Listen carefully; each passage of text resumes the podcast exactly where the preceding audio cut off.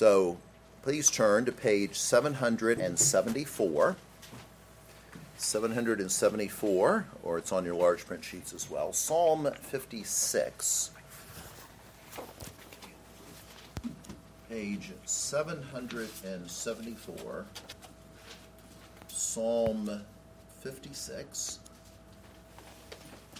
And we will be reading this psalm in its entirety. Psalm 56.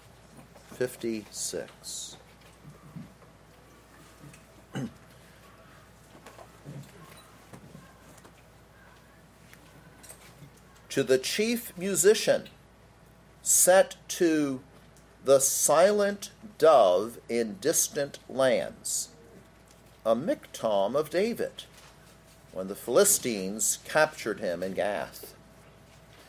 Be merciful to me, O God, for man would swallow me up. Fighting all day, he oppresses me. My enemies would hound me all day, for there are many who fight against me, O Most High. Whenever I am afraid, I will trust in you. In God, I will praise His word. In God, I have put my trust. I will not fear. What can flesh do to me? All day they twist my words. All their thoughts are against me for evil. They gather together. They hide. They mark my steps when they lie in wait for my life. Shall they escape by iniquity? and anger cast down the peoples, O God. You number my wanderings. Put my tears into your bottle. Are they not in your book? When I cry out to you, then my enemies will turn back. This I know, because God is for me. In God, I will praise his word. In the Lord, I will praise his word. In God I have put my trust. I will not be afraid. What can man do to me? Vows made to you are binding upon me, O God. I will render praises to you. For you have delivered my soul from death. Have you not kept my feet from falling? that I may walk before God in the light of the living.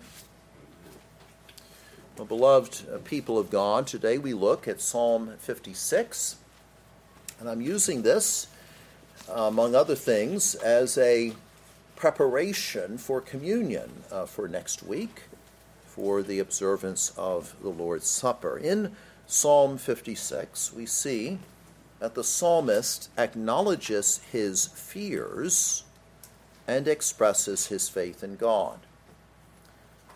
He acknowledges his fears and expresses his faith in God, and thus the title of the sermon, Fears and Faith. Now, you'll notice that I did not start with uh, what is verse 1 in the English version I started with the title because the titles of the Psalms are also inspired. Under the, they're given to us by the inspiration of the Holy Spirit. They're there for our edification, for our understanding. So we see here then uh, that this was to the chief musician, and then it says, set to, uh, in the Hebrew, it would be Jonath Elam Rekokem, that is to say, set to the silent dove in distant lands. Now, if you look at our psalters, you will see that each of the tunes has a title. And uh, each of the tunes has a title. Well, in the Old Testament, we see that the tunes had titles also, and that's what's being indicated here. It's another reminder, is it not, my friends, that the Psalms are designed to be sung. But the other thing we see here is, in terms of the title, it says this was a miktam of David. Miktam, sort of like a, a wisdom, expre- expression of wisdom of David. when the Philistines captured him in Gath. And that's why I had us read today from 1 Samuel chapters 21 and 22. Very interesting account. Uh, this, of course, uh, is when uh, David, before he was king, um, uh, this is, uh, of course, the when he had to flee uh, from King Saul. And so in 1 Samuel 21, we read that David arose and fled from before Saul and went to Achish, the king of Gath. Now, so he was he thought, well, let me get out of out of town here. Let me get out because Saul is after me. I'll go over to the uh, to the uh, Philistines. And yet, notice that as he as he was there in Gath under the uh, under the authority of uh, Achish, uh, under his dominion, that the advisors, the servants of Achish, said, is this not David, the king of the land? Did they not say Saul has slain thousands and David is ten thousand? In other words, this is a dangerous fellow. We got to take care of him. So what does he do? Verse 13. It's really it's one of the humorous actually portions of scripture. It's it's one of the one of the um, um, uh, gripping portions of scripture, dramatic portions. But there's a humor here we'll see in just a moment so what did he do? He pretended to be crazy. He changed his behavior. He, he scrabbled, he scratched on the doors of the gate. He let his saliva fall down on his beard. And so, verse 14 Achish said to his servants, Look, you see the man is insane. Why have you brought him to me? Have I need of madmen? in other words, I've got enough in my among my officials, right? Do I have need of crazy people that you have brought this fellow to play the madman in my presence? And as a result of that, he was able then to escape because they thought, well, he's, you know, just gone crazy and everything. But it's kind of a funny, funny wording there, isn't it, of Achish? Do I do do I have need of crazy people in my government that you have to bring this fellow here? Well, he then departed and escaped to the cave of Adullam, as we read in chapter 22. And um, notice that he started gathering people around him uh, to help him uh, in terms of his um, really being an outlaw at this point. And uh, but the uh, the king of Moab uh, allowed uh, heard David's plea and allowed David's father and mother to come there to with him till, as David said, till I know what God will do for me. So that's the background. That's the background for this psalm. As we find many other times, the background for the psalm is given, and so it is given here. Gath, uh, by the way, was the hometown of Goliath. Children, you remember Goliath, right? And so that was the that was the hometown of Goliath. Interesting. Well, so let's first of all then look at the fears and then we'll look at the faith. So let's look at the fears first of all. Now, the context here, the particular context for the fears that David had, had to do with enemies who hate us and would seek to destroy us, or in this case, would hate him, David, and would seek to destroy him. That's the particular context. So, for example, look at verses 1 and 2. Be merciful to me, O God, for man would swallow me up. You know, kind of like one of those snakes, right? That just swallow you up. And um, fighting, though, fighting all day, he oppresses me. Mm-hmm. Fighting all day, he oppresses me. That is to say, that in other words, it's, it's like 24 7 almost. It's like 24 7. And it's been said that this is not just an indication of the humans that are that are the enemies, and it's you know in a sense almost poetic the expression. But who's behind that? Who's behind the enemies is our great enemy, the devil, who doesn't let up at all, does he? So be merciful. Man would swallow me up, fighting all day. He oppresses me. Verse 2 My enemies would hound me all day, for there are many who fight against me, O Most High. O God, thou art the one who is most high. Therefore, Lord, from on high, have mercy upon me and deliver me. And then, if you look at verses 5 and 6, all day they twist my words, pervert my words, all their thoughts against me for evil. In other words, they're lying about me. They're taking my words and they're giving a different meaning to them. And this is all part of their trying to destroy me.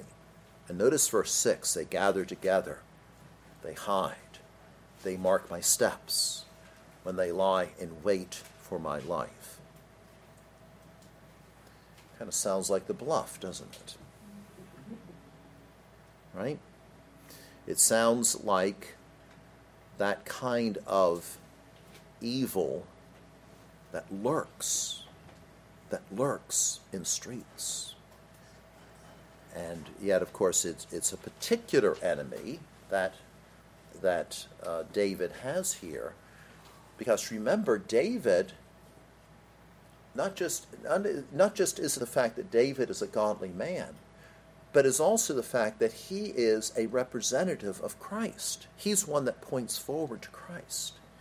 And so we have to interpret this, of course, this enemy, in terms of David, who represents the greater son of David, uh, namely the Lord Jesus Christ.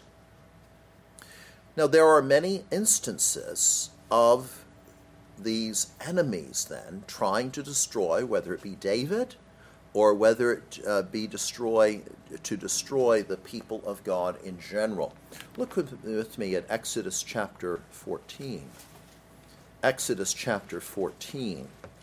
And uh, if you're using a Pew Bible,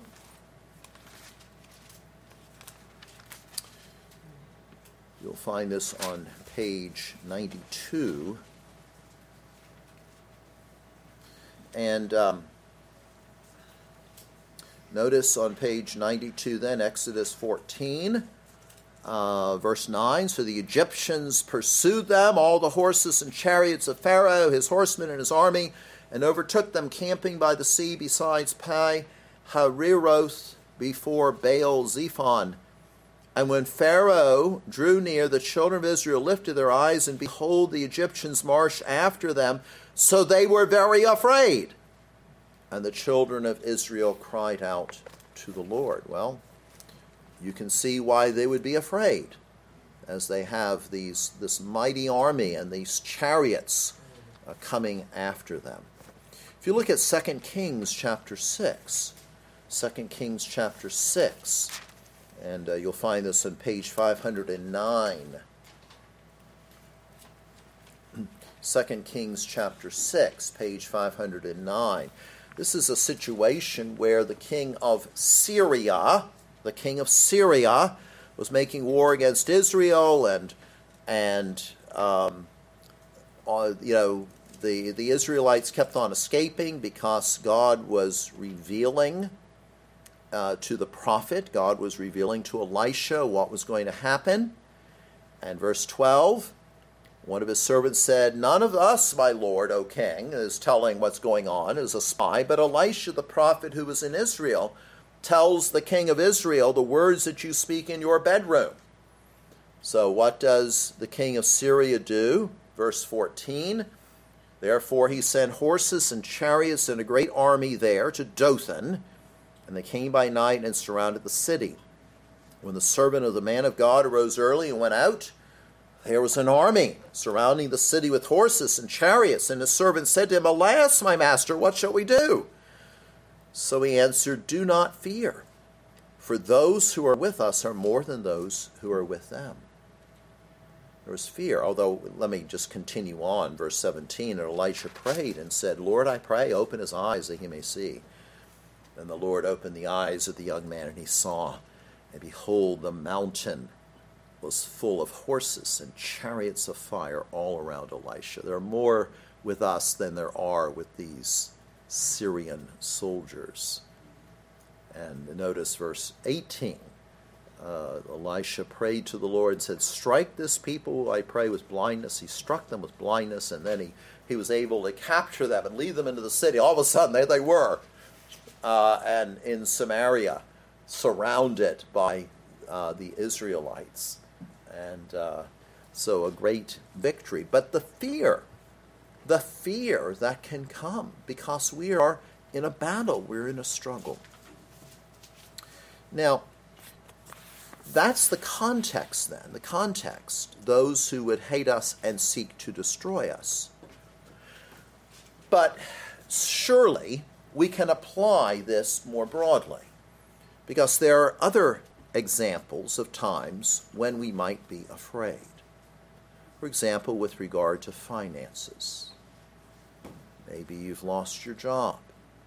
Maybe you aren't able to pay the bills, or you're not sure how you're going to pay the bills. And that can be a fearful thing. Or with regard to health and pain. None of us likes pain. As we were talking about earlier, it is sometimes God's chastening hand upon us for our good, but it is the gift that no one wants.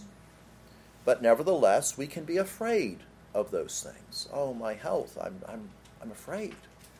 I don't know what's happening with me, and so forth. Um, with regard to sin and its consequences, with regard to sin and its consequences, we can be afraid of when we look at ourselves, look at our lives, we say, Why am I doing that? Why did I do that? Yes, and then the consequences of that could be all kinds of things being shamed, maybe being imprisoned in jail, maybe because of trumped up charges, or maybe because we deserved it. But we can be, if we are in jail, if we're in prison, we can be afraid, can we not? With regard to death itself, that can be a fearful thing. And of course, then, with regard to the assurance of salvation. And so I believe it is entirely appropriate to apply this broadly. And even though there's a particular context, but to apply it broadly in verse 3 whenever I am afraid, whatever the circumstance may be. But verse 3, you see, then gives the answer, doesn't it? It gives the answer. Whenever I am afraid, I will trust in thee. Whenever I'm afraid, I will trust in thee. I will exercise faith. This was true at the Exodus, where the people saw the deliverance and all the all of the the um, the chariots, all the Egyptians were were drowned, were destroyed when the waters of the Red Sea came back upon them. Or even as we mentioned, when Elisha was surrounded. He could have been afraid, but he wasn't because God gave him the eyes to see. And then the eyes of that young man, of his servant, were opened to see. There's the answer. Whenever I am afraid, I will trust in thee.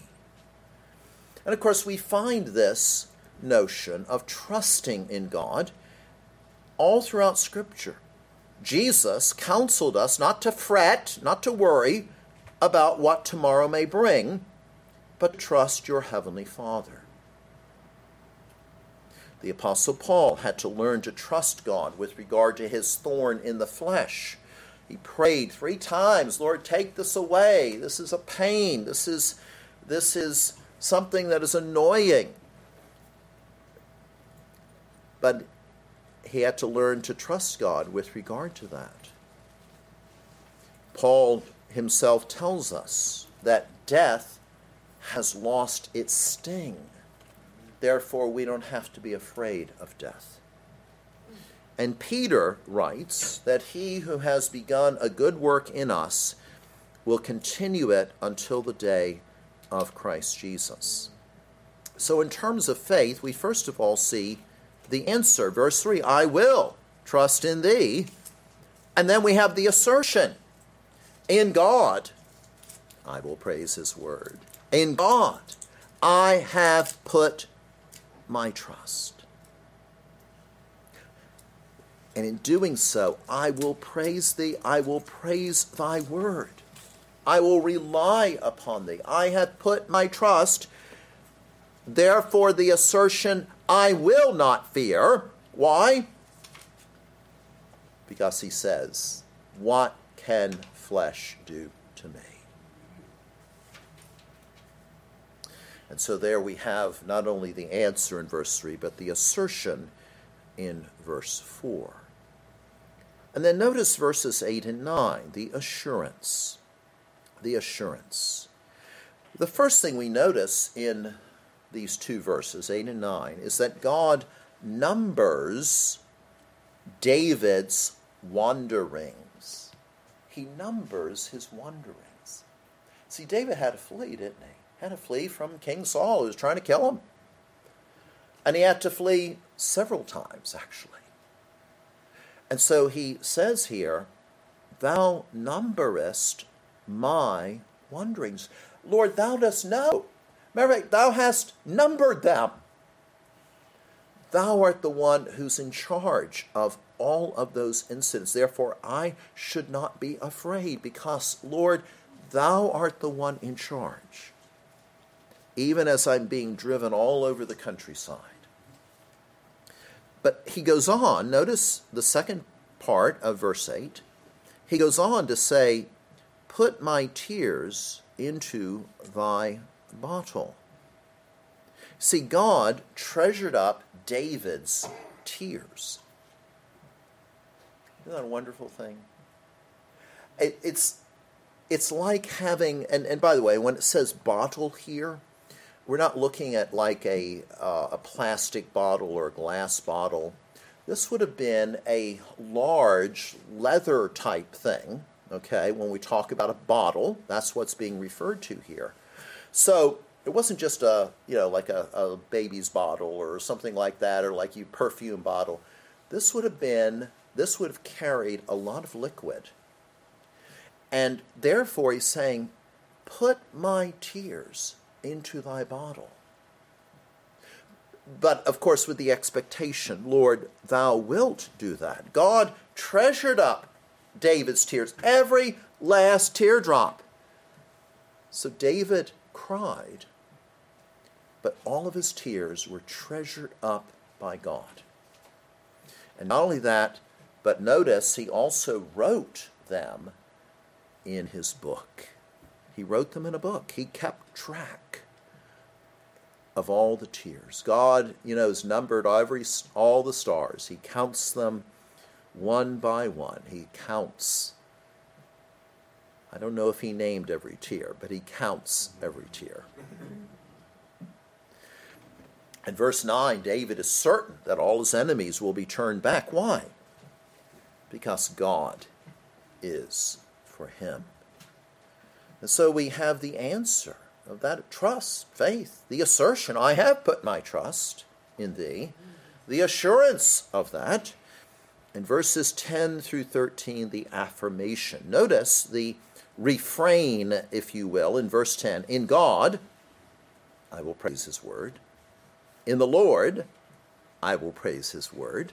Repetition, refrain, I will praise his word. David in verse 11 again declares his trust in God. In God I have put my trust. I will not be afraid. What can man do to me? Verse 12. This affirmation leads to worship. Vows made to thee are binding upon me, O God. I will render praises to thee.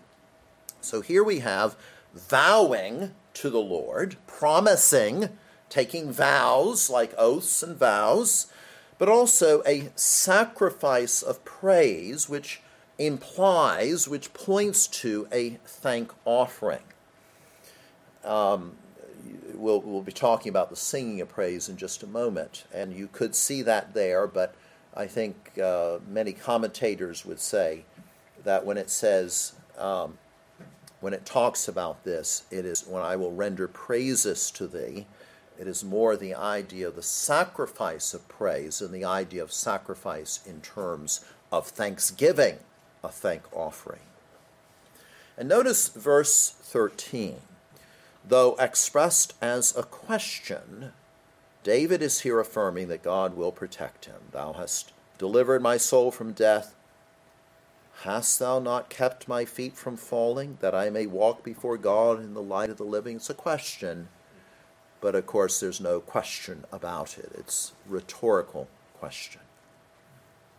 And so the affirmation of his faith. Well, so I have three basic points of application today, and they all relate to the idea what should you do when you're afraid? What should you do when you're afraid?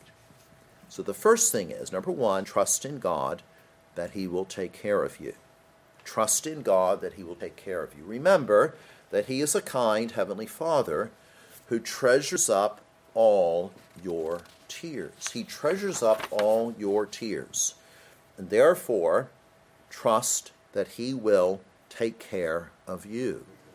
Remember also in this regard that he will cast down all of our enemies. Verse 7 In anger, cast down the peoples, O God. You see, the Lord not only sympathizes with us, it's not just that he feels our pain, if you will, but he can actually do something about our situation. And that's that gives us comfort and peace. It's not just that he sympathizes, we can sympathize with people and we can't do anything. But God can do something, and therefore, trust in God, for he will take care of you. Secondly, look to Christ. Look to Christ. You see, he is the one who had to wrestle with all kinds of things. And I want you to turn with me then in this regard. Look, let's look in the New Testament. Let's look at Luke chapter 4 Luke chapter 4, verses 28 and 29, page 1388. Luke 4, 28 and 29, page 1388. This, of course, is where, um, where Jesus um, went to the synagogue and uh, spoke uh, from uh, the prophet Isaiah uh, chapter 61 and applied it to himself. And in, in verse 28, we read So all those in the synagogue, when they heard these things, were delighted and embraced Jesus. No, it doesn't say that. What does it say? We're filled with wrath, with rage. They were angry and rose up and thrust him out of the city, and they led him to the brow of the hill on which their city was built that they might throw him down over the cliff. Not exactly a warm welcome, shall we say. Then look at John chapter 7. John chapter 7, page 1443. John chapter 7, 1443. Chapter 7 of John, verse 1 After these things, Jesus walked in Galilee, for he did not want to walk in Judea because the Jews sought to kill him. Then look at chapter 8. Chapter 8 of and verse 6, page 1445. This they said, that is to say, the scribes and Pharisees, this is with regard to the woman caught in adultery. This they said, testing him, trying to trip him up that they might have something of which to accuse him. They didn't come to Jesus looking for answers, they came to Jesus trying to destroy him. And again, verse uh, 59 of, of uh, John uh, chapter 8. Then they took up stones to throw at him, but Jesus hid himself and went out of the temple, going through the midst of them, and so passed by. So great opposition. Great opposition. He also faced betrayal. Mark 14. Mark 14. And so if you're looking on uh, page 1375, page 1375, Mark 14. And immediately, verses 43 through 45, and immediately, while he was still speaking, Judas, one of the twelve, of course, that had been one of the apostles, right? One of the disciples. Judas, one of the twelve, with a great multitude with swords and clubs, came from the chief priests and the scribes and the elders. Now his betrayer had given them a signal, saying, Whomever I kiss, he is the one. Seize him and lead him away safely. As soon as he had come, immediately he went up to him and said to him, Rabbi, Rabbi, and kissed him the Judas kiss. He was betrayed. But he was also, Jesus was also one who was abandoned and denied. Again, Mark 14, look at verse 50. Then all forsook him and fled.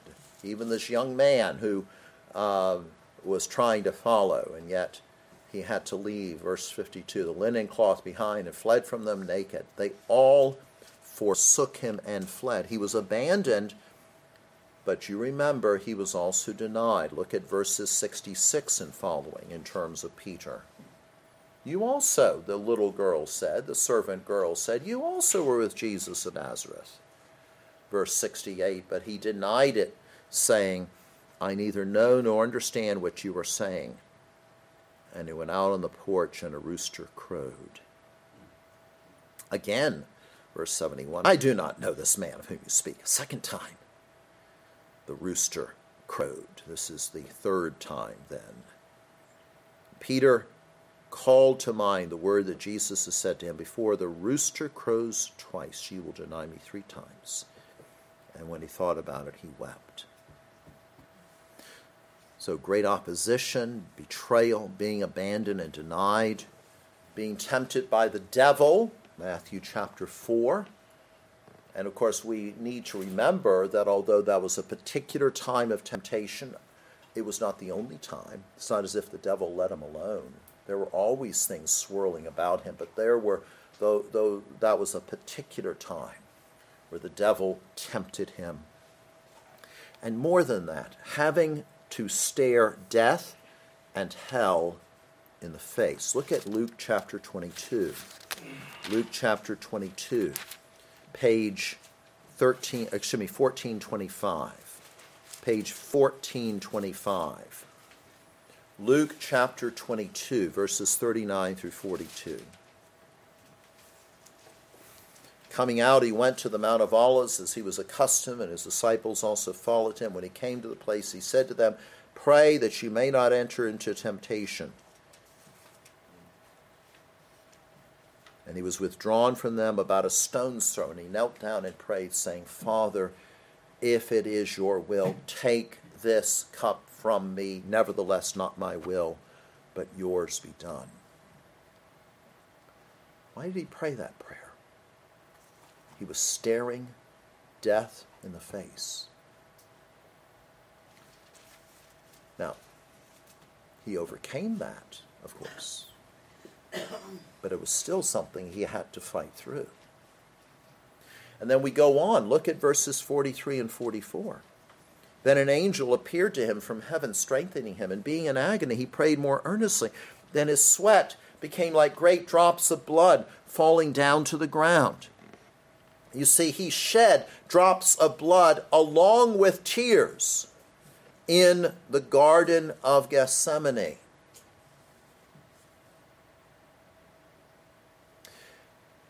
Not only is he the only begotten Son whose tears the Father took notice of, but the Father stored up Jesus' tears in a bottle and wrote them in a book. Even at the as we as we had our memory verse today, John 11:35, Jesus wept. Jesus wept there at the tomb of Lazarus. In, in recognition, I mean, Jesus knew he was going to raise him from the dead, but Jesus wept because of the, the spiritual battle and the, the, the, the, the dealing with the death and the sorrow. But we also find specifically in Hebrews chapter 5, verses 7 and 8, page 1619. We also find specifically in terms of Jesus, Hebrews 5, 7, and 8, where he is noted to be the priest forever according to the order of Melchizedek, verse 7 of Hebrews 5, who in the days of his flesh, when he had offered up prayers and supplications with vehement cries and tears to him who was able to save him from death and was heard because of his godly fear, though he was a son, yet he learned, learned obedience by the things which he suffered. Isn't that amazing? See, we when we think of Jesus, we tend to think, well, of course he died for us. You know, we we forget we forget what that cost him. He is the only begotten Son who cried, as the God man who cried. And the Father stored up in a bottle and wrote in a book the tears that Jesus shed. And he Jesus walks alongside us as our elder brother, holding on to us when we would stumble. Holding on to us when we would stumble. Verse 13, going back to Psalm to Psalm 56. Have you not kept my feet from falling, that I may walk before God in the light of the living? You see, it is Jesus who holds us by his hand. He walks alongside us like an older brother does, like an older brother holding on to his younger brothers and sisters. When we would stumble, he holds on to us so that we don't. He is the one who protects us from our enemies. Go back to Luke 22 just for a moment. Luke 22 verses 31 and 32, page 1424. Luke 22, 31 and 32, page 1424. And the Lord said, Simon, Simon, Peter, indeed Satan has asked for you that he may sift you as wheat, but I have prayed for you that your faith should not fail. And when you have returned to me, strengthen your brethren. You see, the Lord is, Jesus is the one who protects us from our enemies, and especially from the devil. And he is the one who guarantees us salvation purchased by his blood. And here we'll go back to Hebrews. Now, Hebrews 9 in verse 11 and following, page 1622. He is the one who guarantees us salvation, purchased by his blood. Hebrews 9, starting in verse 11. But Christ came as high priest of the good things to come with the greater and more perfect tabernacle not made with hands, that is, not of this creation. Not with the blood of goats and calves, but with his own blood. He entered the most holy place once for all, having obtained eternal redemption. For if the blood of bulls and goats and the ashes of a heifer sprinkling the unclean sanctifies for the purifying of the flesh, how much more shall the blood of Christ, who the eternal Spirit, who through the eternal Spirit offered himself without spot to God, cleanse your conscience from dead works to serve the living God. And so we look to Christ, who guarantees our salvation and how does he guarantee it? Because he purchased it with his own blood. His promise is blood sealed. And he, therefore, is the one who delivers our soul from death. Again, Psalm 56, verse 13. He keeps us from stumbling and delivers our soul from death. And so, my friends, trust in God that He will take care of you. Secondly, look to Christ as the one who Himself shed tears on our behalf, tears that the Father treasures up. And thirdly, then offer worship. Offer worship. I've already mentioned vows and thanksgivings, but it, by implication, all the other practices of worship as well prayer, the singing of praise, the reading and hearing of the word, the preaching and hearing of the word, and the sacraments. Worship, that's the response. But never forget, my friends, that the worship itself is based upon, it is built upon the offering and the sacrifice of Christ. And so you see, the psalmist moves from fear to faith. And because he's able to do that, he is able to offer worship. And so must we. Amen. Will you please stand for prayer?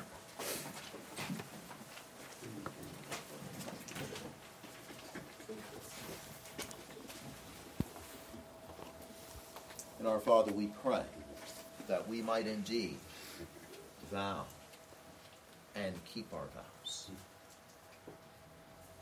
Father, too many times we have spoken with our lips professions of faith, yet perhaps not meant them or not been wholehearted. So we pray, Lord, that in light of the trust that we can have in Thee, and in light of the redemption that is found in Jesus Christ and his blood, and yes, his tears. Lord, we pray uh, that we might offer vows and thank offerings as well. That we might not only offer worship, but Lord, that we might present our bodies as living sacrifices, holy and acceptable to Thee. For truly, that is our reasonable service. But Father, we pray that we be given the grace not to fear, because, Lord, there are many things of which we are afraid. But, Lord, give us the grace not to fear, but rather to have faith. And we'll thank Thee for that. In Jesus' name, amen.